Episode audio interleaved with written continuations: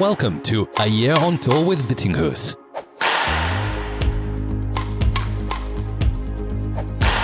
Here's your host, Hans Christian Vittinghus. I know I promised you guys this episode a bit sooner, but as I say, better late than never. So here's my part 2 of my Best of 2020 series. And today you'll hear from Jan Ø. Jørgensen, Gail Emms, Michelle Li, Steen Schleicher Pedersen, Christo Popov, and Tony Gunawan. Not a bad lineup. But before we get to that, I have to welcome my latest patron, Antonio. I appreciate your support so much and also from all of you other patrons out there. We are now on a total of 33 patrons, so I would love it if we could hit 35 by the end of the month, or maybe even close in on 40. I'm allowed to dream, right? As always, you'll get access to guest episodes, uh, early access to guest episodes as a patron, just as you'll have a chance of winning prizes like signed shirts, rackets, vitamin wills, Zoom calls with me, and much more for as little as $1 a month. I'm so grateful for any amount you can send my way. For me, it gives a whole lot of motivation and it also helps covering the cost of hosting, advertising, and upgra- upgrading the podcast in general.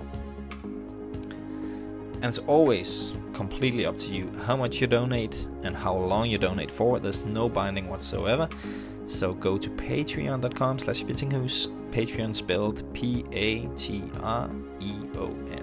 if you want to join as a supporter of this podcast. Oh, and stay tuned at the end of the episode today, where I will reveal the winners of all the December prizes. Now, enough talk about supporting the podcast. Let's get to what it's all about talking about badminton.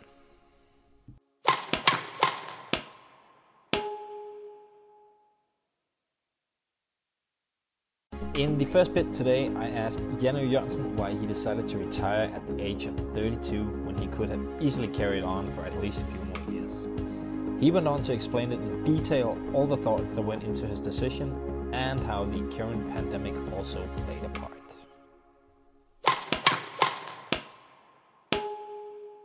Yeah, yeah, I know it's a bit early compared to some of our, you know, um, colleagues around the world, and uh, but, uh, after I had the injury in 2017 with my heel, which cost me like almost a whole year, um, I already started, you know, thinking about, you know, what what's going to happen afterwards and what is, you know, and and so so these these thoughts and all these, you know, the thinking about what is after started already there, and uh, so so so it's not it's been like a long process. I wouldn't say that it's been going on ever since but but i would say that because i made like quite good return and you know got into like around top 20 in the world which i think was was quite good and uh, and, and i was quite happy with that. Um but it's it has also been a struggle to be honest because when you really have been at the highest and and every time you went to a tournament you've been around the quarters or at least around there and you know that okay if i do well i'll if i play my worst or something like that i would be able to lose in the first rounds but i have a good shot at at least getting around the weekend uh, at, at my best level. So so so it has been tough to to accept that that okay right now my level is first round second round and if i do really well i have a chance of maybe going semis or quarterfinals. Because I think that you know when I was out the the whole level with Momota coming in and changing changing the level and changing also I think with Viktor actually at that point 17 18 you know playing so well and, taking over from some of the uh, the legends uh, you know which just retired so I think that the level has also raised a little bit in that time at least a, at least a change of style I think and that has been tough for me to settle. Um, and um, so I'm it's actually, been tough. I'm actually to, going to ask more about that later in the interview Yeah. as well because I think Yeah, that's that's but- very uh, very interesting. yeah, but it's but but but with that with that and with with injuries, I also had the hip thing going on. Actually, when we won Thomas Cup, I was really injured, and uh, just got the just got the message right before that. Okay, you gotta you gotta get a surgery. You gotta do it right now, or you gotta gotta get it after the Olympics. And I was like, how how can I do that? And then I then I everybody knows that I decided not to take it. And then I had like two or three good years, but the hip kept coming after I got the heel thing going on. So it has been like a, a passion for me ever since I started my comeback. My left hip hasn't really been good, and I also I also saw some patterns with opponents starting to you know do deep shots in my in my backhand, and, uh, okay. and didn't really like that. Um, but uh, so no, you know, my movement hasn't been as good as it was before, and and all these things, you know, kept putting things in the adding things in the back. Yeah, and uh, I, I, I remember I remember yeah, I remember uh, reading an interview or seeing a TV interview. I don't remember which one it was, but where you uh, you said something about you you play to win the titles. Uh, so I can understand that it's maybe difficult for your motivation if you feel like you were used to competing for the titles every time, and then nowadays it's as you say more that if you do really well, you can think about quarterfinals or semifinals, but you're maybe not in real contention of uh, of winning the big titles. And if that's a big part of your motivational factor, then for me it makes a good sense that you don't want to devote all of your time to uh, to yeah. yeah. the project of badminton anymore. Yeah, yeah, and yeah, because it's it's, it's it is so fragile in in a way that that when you say you want to compete for the titles, you know what, what, there's a lot in between i think you know mm. because the process is also a big part of it and i always loved the process of trying to get there and and and and when you start to think more about getting there than the process then then it becomes uh, blurry and then what do you play for and all these things and and i just felt that it was a bit too much for me that the that the gap was getting longer and longer and longer and and i started to think about okay um, I knew I did like almost everything I could in my way, um, and I tried to adapt to new ways of training and all that stuff, but it really didn't pay off. And I think I tried that a really long time. And I think I can say that I, I gave like my everything in order to get back at that level, but it just wasn't enough. And uh, you know, young guys is coming and taking over the scene and and and I just think it got you know it got too much at some point and also with actually also with the corona going on you know I have had my eyes set for Thomas Cup in Denmark which is like a huge huge thing and uh, and then I would see what what's going to happen afterwards and when when that was taken away from us all um, it also got a kind of an extra you know thing in the back that made it more maybe easy. sped up the process a, a little yeah. bit exactly exactly yeah.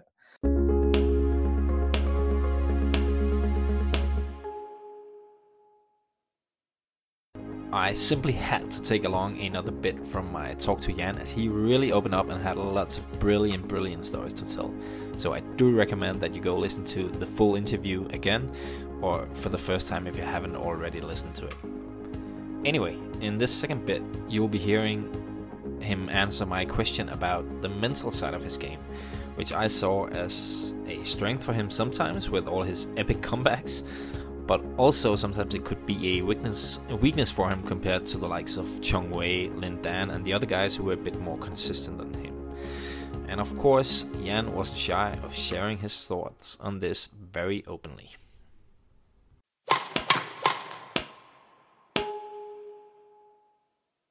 It's always been like a like a thing for me that I was thriving on my uh, you know that energy of really wanting to win and and also having like a high level of uh, you know self critique or what do you call it. But you know I was pushing myself a lot in in that area and I wanted to do nothing but the best.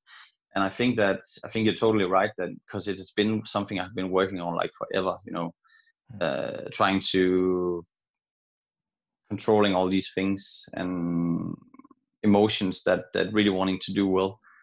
Um and you know so many times i have like you know the you know, if it had gone out of hand and i you know i've got so angry on myself and all these things. So so for sure i'm 100 yeah 100% it's been like a thing.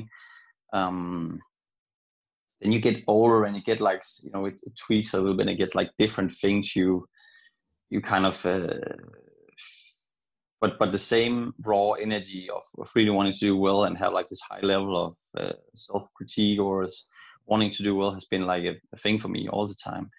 But I also think that you know I also you know when it really looked like you said you know I had these crazy comebacks when it really been most dark and I I have been already out. You know, I have found something in these times. You know, with that raw energy. I remember one with with uh, Jonathan Christie in Indonesia where I lost the first set and I was behind big, and hmm. I was the bigger favorite at that time. And and I, I just I really yeah, played like shit in the in the second set and he just killed me. I couldn't get a. And then suddenly I was just you know I just tried to you know I tried to look him in the eyes and I tried to do something and and get a fist going you know and and suddenly I just suddenly the audience was just booing at me. And in a normal situation you'll feel like okay this is not good. You don't want to do that in indonesia because that can get like really hot. If you don't want to get the you're not going to get the audience against you in that because you can feel like you're choking. Uh, many players have done that you know that's some of the some of the biggest uh, with you know with the audience in the back for the indonesian players they they can walk on water sometimes. But it suddenly i was just thriving on that you know all that negativity coming at me you know they you know they always loved me in there and you know pushing me on and because I won that tournament earlier and you know they they do seem to like all the Danes uh, and suddenly it was against me and it just worked. I was just thriving on it and I you know I just kept pumping my fist and they hated it but you know and but then you know and then suddenly I won and I felt so bad afterwards because I was just being like an asshole on court and uh, and you know but uh, but you know then then I really loved the way Christie he handled it. He was like he just I just saw comment after fucking afterwards. You know, mm. uh, okay, well well done, Jan. Uh, clever mental game. I need to yeah. learn from this because that's one of my weaknesses. Mm. And you can for sure say that uh, I got uh, you know in the last part of my career, you know, I was struggling so much with this guy. So you think you know things come around and um, hats off to Christie for being being matured and uh, yeah. and kicking my ass like huge the last uh, so nothing but respect for this guy but uh, that was also some of the things that could happen with me you know because thriving on some of the other things so um, mm. so it yeah I think you're right that if I had had like a better mentality you know or able to control that things you know I think I'll be more stable but you know could also miss like a few huge comebacks. Uh, but uh, yeah, we'll never know. No, no, no, no. But I think it's quite interesting uh, to hear that for the listeners and especially the young players that are out there. That mentality is still something you need to work on, even with the level you've been at. You've been the second highest ranked player in the world. You won mm. some of the biggest titles, uh, but you yeah. still say that it's something you've been working on for your entire career and yeah. uh, it's for sure my view that it's the same for every player. It's also the same for yeah. Lin Dan and for Lee Chong Wei. They also have mental issues. They just yeah. handle them better than uh, the rest of us do. Uh, yeah, and when you're young, you, you you don't really know what it is. You just do things, and you just you know uh, get worked up or anything or something like that. But, but when you get older, you know all these things, and you know exactly where you're at. But it can still be difficult to control these ways of emotions. So so when you get older, you just you're just much more knowledge, much more knowledge about where and when and how you get there, and you know exactly. Then it, that's also some of the things why it feels a little bit better. You know, it feels bad when you when you don't succeed in controlling yourself when you know all these things. So, um, but yeah, it's it's a really important thing, and like you said, and all the young guys out there, they should just like uh, yeah, it's something you gotta work with. All the best players do, and um, yeah, it's a thing.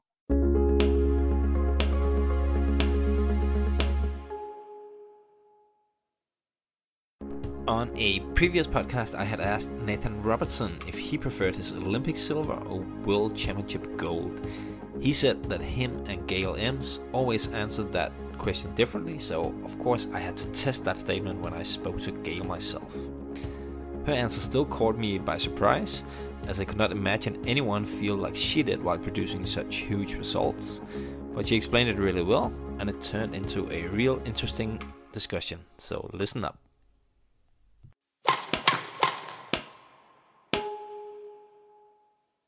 So I'm I'm pretty sure. So I'm not because um, when we get asked this, he would say world gold, and I would say Olympic silver. Um, the reason why I say Olympic silver is because um, that spurred me on. Um, there's lots of reasons about there's lots of feelings and emotions about that olympic silver. Um, and one of them for me the overriding feeling and emotion for me was that i was the weakest person on that court. And i vowed that i would never and it was all mental i vowed that i would never ever feel like that again. And i it changed the whole it, it changed me massively it changed me in the way i thought the way i approached things the way I saw badminton, I saw my life, and it literally gave me such an, a boost that the rest all came because of the Olympic silver.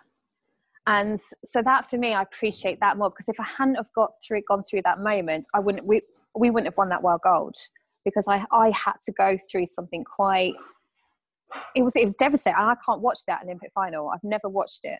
I can't, I can't, Nathan's okay. watched it lots of times, but I can't because I know how I felt. But the reason why we won everything else is because of what, yeah, that that moment and the Olympic silver. So I, I even though I don't like it because it's silver, it actually was the biggest turning points in my in my badminton career. Yeah, all right, all right. That's a pretty, uh, pretty good story actually to, uh, to why you would say that. And it, it's often like that, right? That you you learn more from your defeats than you do actually from uh, from your wins, and and that makes yeah. you also enjoy the wins even more because you know you had that tough moment there. Yeah. Yeah, totally. to, to and Nathan, so Nathan was already a big, a big star in badminton then, and I wasn't so much. And I always felt that I was, oh, Nathan, oh, and he's playing with that girl Gail and i and that's the reason why you know i feel that we got silver and not gold is because i felt lucky to be on that court i felt lucky to be on the court with the others and i just went no that's it never ever feel like that again I deserve to be in that final. I deserve to be on that place. I deserve to be next to Nathan Robertson, and everything is equal. So yeah, it is. You you do learn huge amounts, and and you have different feelings when you the world gold. I felt, yeah, we should have won that. So we did. And I, I didn't feel like this massive, oh, oh my God, I'm a world champion. I felt like, well, yeah, you should have won that. So we did. So mm. it is a very different feeling. Uh, but I know Nathan, for him, that was one because he'd lost in the final before with mm. Simon Archer in the men's double. So I know for him that world gold is a massive, massive deal for him as well. Yeah, and I think also because you you played the Worlds in uh, 05 in, in Anaheim and you were you were seeded yeah. one or you were supposed to play right, but you you had to pull out uh, just before the tournament started because Nathan rolled his ankle. I know there's always something, isn't it? And it literally, I thought he was joking around. I really did, and I thought he was messing around like he does. And mm-hmm. then he just sort of went, "I can't get up," and I went, you're kidding me. You're absolutely kidding me. So yeah, I did feel that it was, you know, we were meant to win a world championships. Um, mm. yeah, obviously the 05 was probably the one we, should, we, we were expected to win, but yeah, made up for it in 06. Mm. Talking about like that, you felt like the lesser player on court in the, in the Olympics. I'm wondering, did you also feel like that going into the tournament that you like did you not feel confident that you had a, actually a shot at the at the medals at that time? Because you you were no. already a world class pair weren't you at that time? Yeah but we were fourth we were ranked fourth and and as the seedings to say like Ra Kyung Min and Kim Dong Moon were the number one seed. So everyone's like no one had beaten them for like two years I think it was.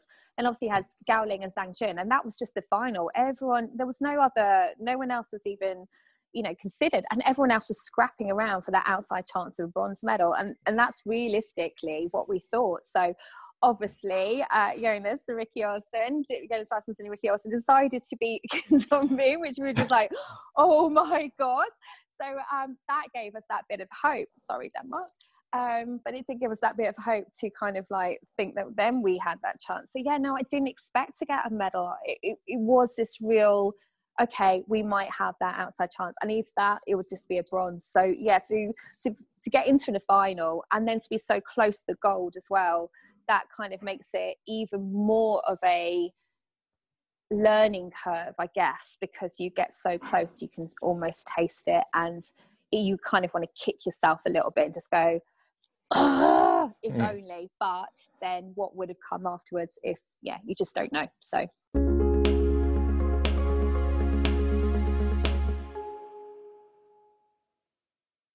Michelle Li was definitely another interesting guest to have on as she has experienced badminton closely in both the Pan Am region, Europe and Asia. So I asked her about what training styles suited her best of those uh, three, but also how important it is to experience different badminton cultures and training regimes when you are from a small badminton nation like Canada.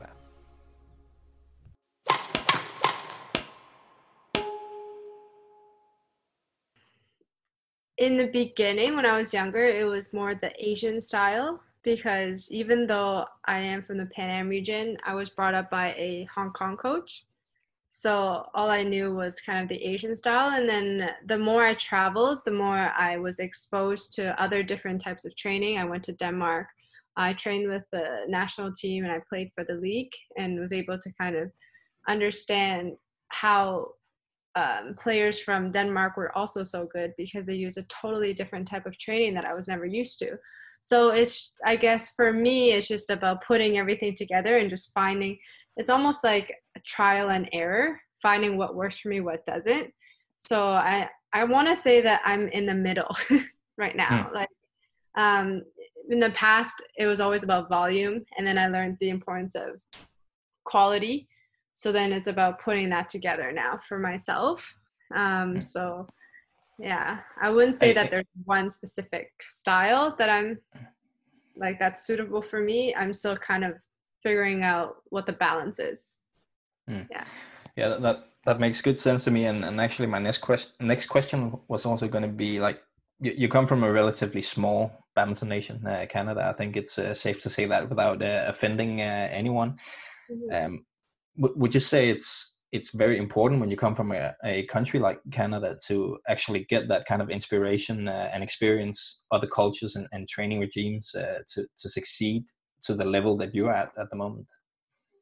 Uh, definitely, because like I said, for me, it always has been trial and error, and I kind of wish that it wasn't because I would have saved so much time if I had somebody else to kind of guide me, like a coach to guide me. Because um, when I go to these Asian places or when I go to Europe and I am exposed to these um, different types of trainings, I'm only getting a taste of it.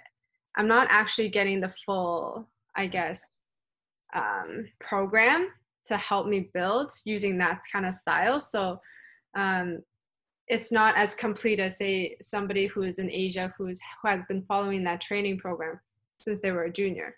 So if I use everything if i try to just copy what they're doing i'm not getting the i'm not understanding the full um i guess um point of what they're doing i'm just kind of doing it because oh they're doing it so i should do it mm. so it's it's kind of tough because i don't have a coach to kind of explain to me and guide me why i'm doing certain things so yeah, because when why... you when you travel to Europe, for example, when you trained at the Danish National Center, you, you didn't have a coach with you, right? You you were there on your no. own yeah. So so do you you must have struggled a bit to to kind of adapt i guess that that's what you're you're you're talking about here. Yeah like they would have coaches working with them kind of explaining to them why you're doing this and this mm-hmm. or like why we're doing this amount of time for this amount of sets and mm-hmm. what you're building towards. But i'm kind of just following along um, but it's so it's not very suit, suited for me. I'm just doing what they're doing um, sometimes not knowing why I'm doing it. So it's just about trying to figure out why I'm doing certain things. And I guess because I didn't have that coach to guide me or follow me all the time, um, it's the, the path is not always as, as, as straight as I want it to be. Mm. Do you think that's also in some ways maybe helped you become a like wiser badminton player because you you've had to find the solutions and understand things more on your own. You, you haven't had that the person to guide you all the way and and yeah tell you what's right and wrong. You had to figure it out on your on your own. Yeah for sure. I think in the in the long run i think it's better for my own development because um, i would be more exposed to uh, situations where i need to adapt and adjust on my own. So i think in the long run i think that built me as an athlete much better. Um, but I think in terms of me peaking, it might take a, a little longer time than other athletes. But I think um, there's there's good to both. So yeah.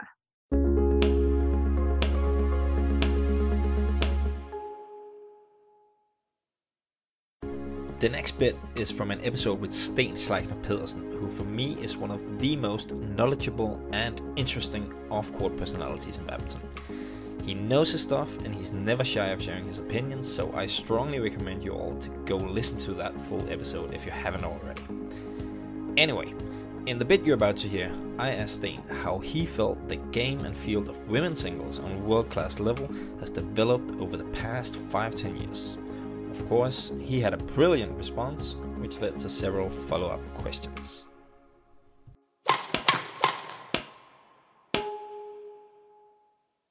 Well, it's it, it's it's developed in a way that um, other countries, apart from China, have gotten the belief that it can be done. It's actually po- possible to uh, to challenge uh, China. I think it started um, slowly with um, with the emergence of of uh, Tine Baun in mm-hmm. uh, 2007 when when she won her first Super Series. Before that, there's only been a few players outside China who's been able to, to challenge the Chinese. We talked about Susi Susanti from Indonesia, mm-hmm. uh, Bang Soo-hyun from Korea, and uh, Camilla Martin.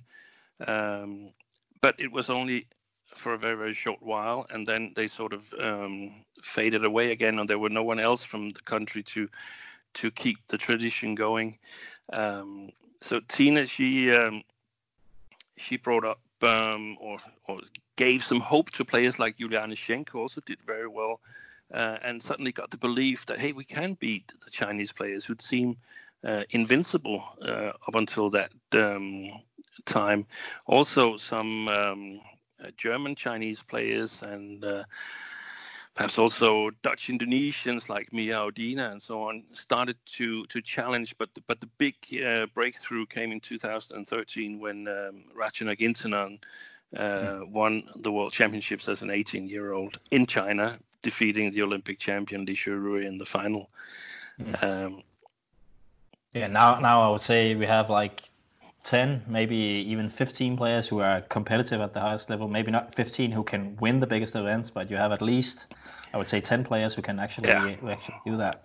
And, and the ones in contention, they have to be aware of at least players down to around uh, 16, perhaps even a little uh, further down the world ranking list. So uh, it's so much fun to watch the women's singles at the moment. Yeah, I would also say it's a very healthy development for for badminton in general, and I personally don't see any signs that it would go back to what it was before with China really dominating or Japan really dominating, like a single country dominating. Do you see any signs of that happening? Uh, no, I, I, I think I think it's a very healthy uh, situation because it's also about a, a lot about uh, having the belief that you can. So so to break the um, um, the old habits and saying, okay, we don't play women's singles in Denmark or in Indonesia, wherever it is. Now everybody has the belief that okay, if um, if Ratchanok can do it, so can we. If Carolina can do it from Spain, uh, a country that's not uh, a normal uh, strong badminton uh, country, then it's possible to do it. And um, and that that's um, just so enjoyable. I still think China has some uh, good women's singles players, and they have a lot of talent in China and a lot of resources. So I also think that um, this uh, emergence of a lot of internationals in badminton also coincided with the Chinese national team taking a dip after the Olympics in uh, in 2012 and uh, not producing uh, as well as we've used to see them do. Mm. Yeah, that that makes sense. Do you have any uh, uh, like one of the things I admire about you, Steen, is that you always seem to have a great foresight of what's going to happen, uh, or at least you always you always have an opinion about it. Yeah. Uh, yeah. So I would like to know if you see any specific way that you think women's singles will develop in the future. What's going to be the key attributes for a women's singles player to be competitive at the world class level? So we are talking top 10, top 15. Yeah, um, I mean, we've seen uh, players adapt to the challenges. Uh, one of the um, one of the keys for athletes is that whenever the stakes are, are higher, when the bars are raised, the athletes adapt. So we saw that um, in in 2016 at the Olympics, a player like Tai Tzu Ying, she was probably lacking a little bit on, on the physical part of the game. But suddenly that got fixed and, and she got in really really good shape and became the dominant uh, player in the um, in some of the world tour tournaments um, yeah. we've seen uh, Carolina Marin set the standards in terms of physicality with um, a very fast paced uh, attacking game so players adapt to that uh, develop their defense and try to attack Marin where where she has uh, her weak spots and so on. So it it goes in waves more or less. That um, now we see uh, again Tai Tzu Ying back uh, at top level, but we've also seen Chen Yufei from China, who is a very complete player without um, big uh, weaknesses, but perhaps also without big um, uh, weapons, uh, so to speak. So she can adapt to a number of um, her opponents. So we're going to see more players that are uh, going to get better at adapting and a more complete playing style. I think basically women's singles is is following um, the traits in in men's singles, um, where it takes a couple of years uh, to to emulate what's happening in uh, in men's singles, but but I think that's actually where this, the standard is being set, and then it it, um, it sort of um, transforms to women's singles uh, at a little um, time delay.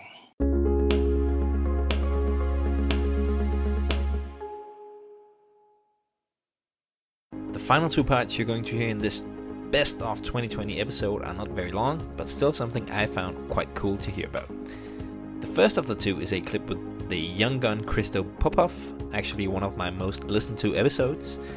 I'm asking him if it if it isn't sort of cool to have your dad as your coach, as must give them lots of amazing experiences together, like traveling the world, pursuing a common goal, and so on. I also wondered if he sometimes saw it as a disadvantage, but he clearly didn't.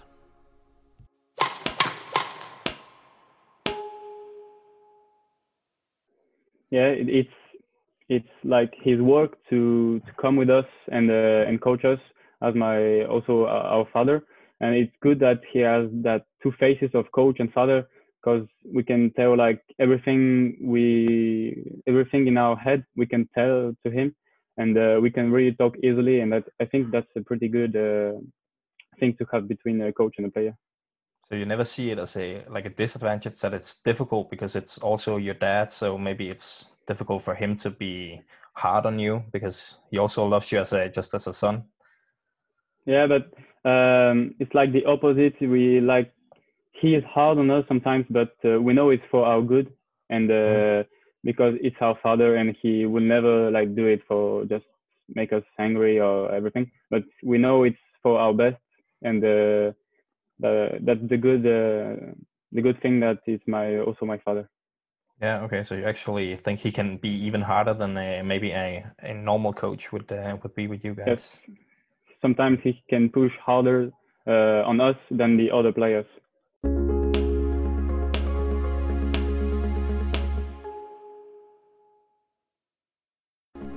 Absolutely final part I'll play for you from my 2020 guest episodes is with the one and only Tony Gunawan. The episode with Tony is still far and beyond my most listened to episode, so obviously I had to share something from that chat. The clip I chose is where I asked Tony what he sees as the main differences between Japanese and Indonesian men's doubles. I obviously asked this as Tony has quite a bit of experience with both, as he is currently also coaching the Japanese Tonami team. His answer to the question relates a lot to cultural differences, and I really find the entire episode to be very interesting from that perspective, as Tony has lived many years in the US as well. So that would be my final recommendation. Please go listen to the full episode with Tony. It is well worth your time. He's just such a legend.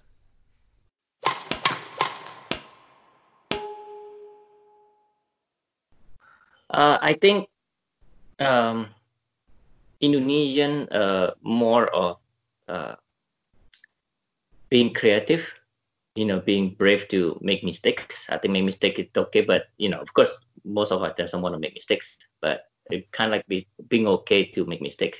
Which is in Japan, a mistake is a little bit kind of like um, they afraid to make mistakes. mm. we kind of like a bit uh, uh, I don't so maybe know they they, they play a little more safe with like more speed and power. Yeah, speed power. So uh, they just need to be a little bit more uh, creative, but mm. but their their ethic of training working is is one of the best. So um, I think we can combine those culture. I think that's why uh, they have Park Ju-bong being the head coach and then some uh, Indonesian coach and then Malaysian coach. I think will help them, uh, you know, to be have kind of like different angle, different uh, perspective from other culture also. Uh, mm. but they do they do have uh, the best strength, which is the working very hard.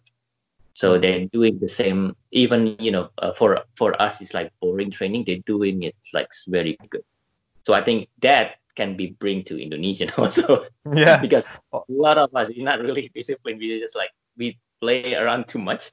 I think, and as Indonesian, I when I play, I I try this, try that, try this, try that. Um, sometimes yeah. it's too much, you know. Uh, so uh, I think, uh, but again, like being coaching in US which is one of the hardest uh, uh, culture uh, I, I encounter. You know, like in Indonesia, in Asia, I think mostly just you just need to say something, then the players of follow.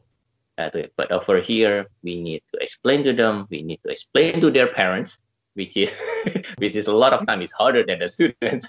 So yeah, so uh, I really enjoy uh, uh, coaching in Japan uh, in Tonami Club is uh, is a good team. Uh, so yeah. yeah. Which doubles team is the best one in Tonami team? Uh, is Onoda, and then and then you have Hoki and um, Kobayashi.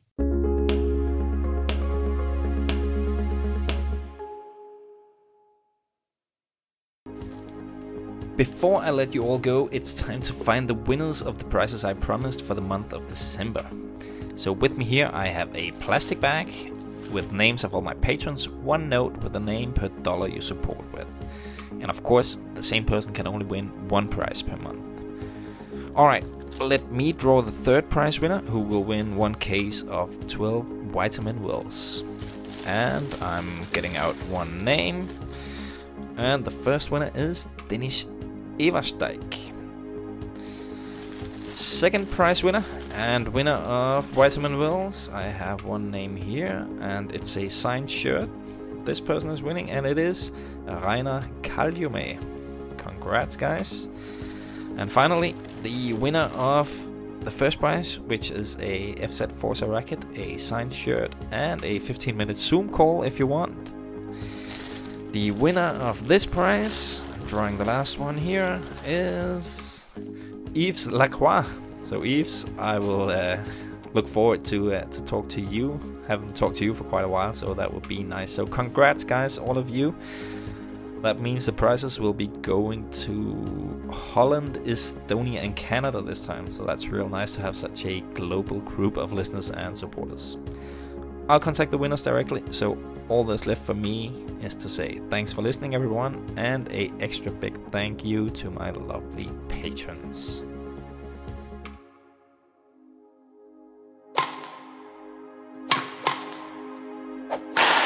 Thank you for listening to A Year on Tour with Vittinghus.